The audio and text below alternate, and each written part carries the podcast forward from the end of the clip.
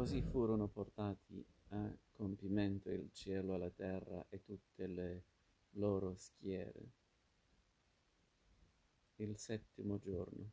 Dio nel settimo giorno portò a compimento il lavoro che aveva fatto e cessò nel settimo giorno da ogni suo lavoro che aveva fatto. Dio benedisse il settimo giorno e lo consacrò perché in esso aveva cessato di da ogni lavoro che egli aveva fatto creato. Secondo racconto della creazione. Creazione dell'uomo. Queste sono le origini del cielo e della terra quando vennero creati. Nel giorno in cui il Signore Dio fece la terra e il cielo, nessun cespuglio campestre era nulla terra.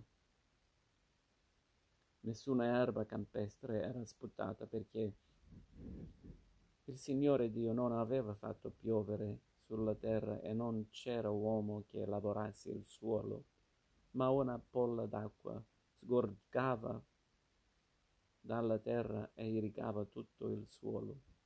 Allora il Signore Dio plasmò l'uomo con polvere del suolo e soffiò nelle sue narici un alito di vita e l'uomo divenne un essere vivente. Poi il Signore Dio piantò un giardino in Eden e Oriente e vi collocò l'uomo che aveva plasmato.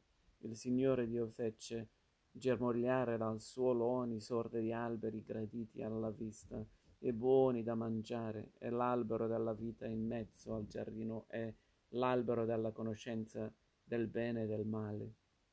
Un fiume usciva da Eden per irrigare il giardino, poi di lì si divideva e formava quattro corsi. Il primo fiume si chiama Pison. Esso scorre attorno a tutta la regione di Avila dove si trova l'oro e l'oro di quella ragione è fino. Vi si trova pure le, la resina odorosa e la pietra donice. Il secondo fiume si chiama Gikon. Esso scorre attorno a tutta la regione d'Etiopia. Il terzo fiume si chiama Tigri. Esso scorre a oriente di Assur. Il quarto fiume è l'Eufrate il Signore Dio prese l'uomo e lo pose nel giardino di Eden perché lo coltivasse e lo custodisse.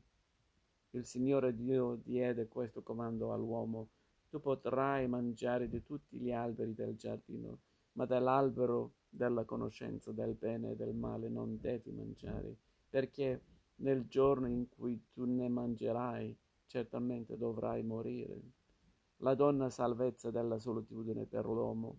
E il Signore Dio disse, non è bene che l'uomo sia solo, voglio fargli un aiuto che gli corrisponda. Allora il Signore Dio plasmò dal suolo ogni sorta di animali selvatici e tutti gli uccelli del cielo e li condusse all'uomo, per vedere come li avrebbe chiamati. In qualunque modo l'uomo avesse chiamato ognuno degli esseri viventi, quello doveva essere il suo nome. Così l'uomo impose nomi a tutto il bestiame, a tutti gli uccelli del cielo e a tutti gli animali selvatici, ma per l'uomo non trovò un aiuto che gli corrispondesse. Allora il Signore Dio fece scendere un torpore sull'uomo, che si addormentò, gli tolse una delle costole e richiuse la carne al suo posto il Signore Dio formò con la costola che aveva tolta all'uomo una donna e la condusse all'uomo. Allora l'uomo disse, questa volta è osso dalle mie ossa, carne dalla mia carne.